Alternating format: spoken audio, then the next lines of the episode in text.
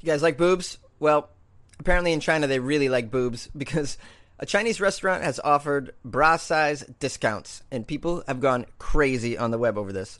A Chinese restaurant has come under fire for offering discounts to women depending on their bra size. According to the Xinjiang Evening Post, local people complained to the council after seeing posters advertising discounts for the trendy shrimp restaurant at a mall. The company's advertisement showed a lineup of cartoon women in their underwear with the slogan, The whole city is looking for breasts. It listed discounts for women depending on their cup size, with greater offers available to women with bigger busts.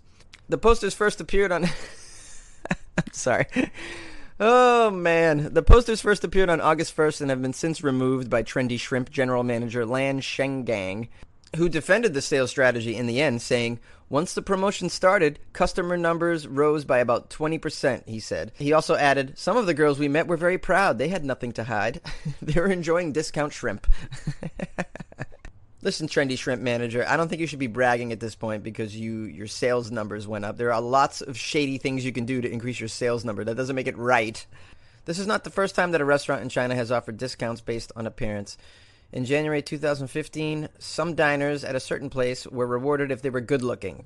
Um, okay, so I'll tell you right now, I would have been uh, I would have slipped into the B cup area because I got uh, I got pretty nice boobs. I'm not gonna lie. Once again, this is Jonesy with Weird AF News, only on Anchor. So the internet's been freaking out over a 19th century book featuring a boy named Baron Trump. I'm sure you guys have heard of this. I normally don't dive into stories involving Trump on here, but uh, I thought this might be interesting because it, it is kind of weird, right? Actually, it's actually a series of books from the late 1800s. The books are credited to Ingersoll Lockwood, a lawyer who dabbled in fantasy fiction. Lockwood's series of 19th century children's books includes Travels and Adventures of Little Baron Trump and his wonderful dog Bulger, Extraordinary Experiences of Little Captain Doppelgop on the Shores of Bubblehead, and Baron Trump's Marvelous Underground Journey. Newsweek wrote about the books, noting that the coincidences go beyond the lead character's name, which is just one letter off from the name of President Donald Trump's youngest son, Barron. In Baron Trump's marvelous underground journey, Baron is a wealthy young man living in a place called Castle Trump, but his real adventures begin when Don, the master of all masters, inspires him to travel to Russia where he finds a portal that allows him to travel to other lands. He actually traveled to Russia where he found some people who would help him win an election. Just kidding. The coincidences in the books are getting interest from internet conspiracy theorists, some of whom believe the portal to other worlds in the Baron Trump book supports the theory that the Trump family has had access to time travel for many years. I think Trump having a time machine makes total sense because the way that he looks at women and people of different backgrounds is uh, very much in the past. Within this article, there's a link to a Reddit discussion, among other things, so you can dive deeper if you want, but I thought it was really funny and very weird. This is Weird AF News, and I'm Jonesy. Do you guys like cucumbers? I do. I like cucumbers a lot. I like to dip them in hummus. It's a very, very delicious snack and very healthy for you. Without my cucumbers, I wouldn't go on a cucumber rage, which is what led to one man's arrest at a Wendy's. A Pennsylvania man was so angry that there were not enough cucumbers in his salad, he allegedly threatened the life of a Wendy's employee.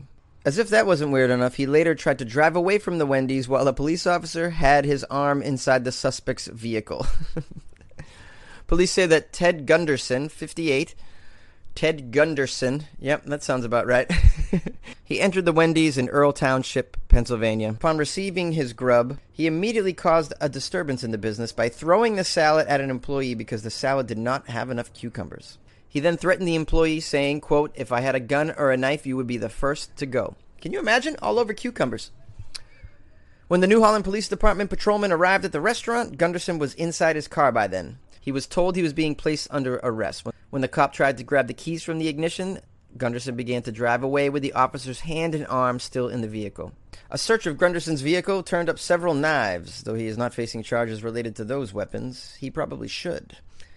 How many knives one must have? Several knives in your car? I think one knife should do it in the car, maybe two tops several knives. This is a well. Hey, in his defense, perhaps he's just using them to cut up cucumbers. That could be a thing. He obviously loves cucumbers. He's probably cutting up mad cucumbers in this world.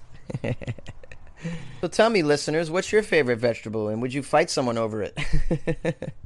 would you risk arrest over it? My favorite vegetable is probably broccoli. I don't know.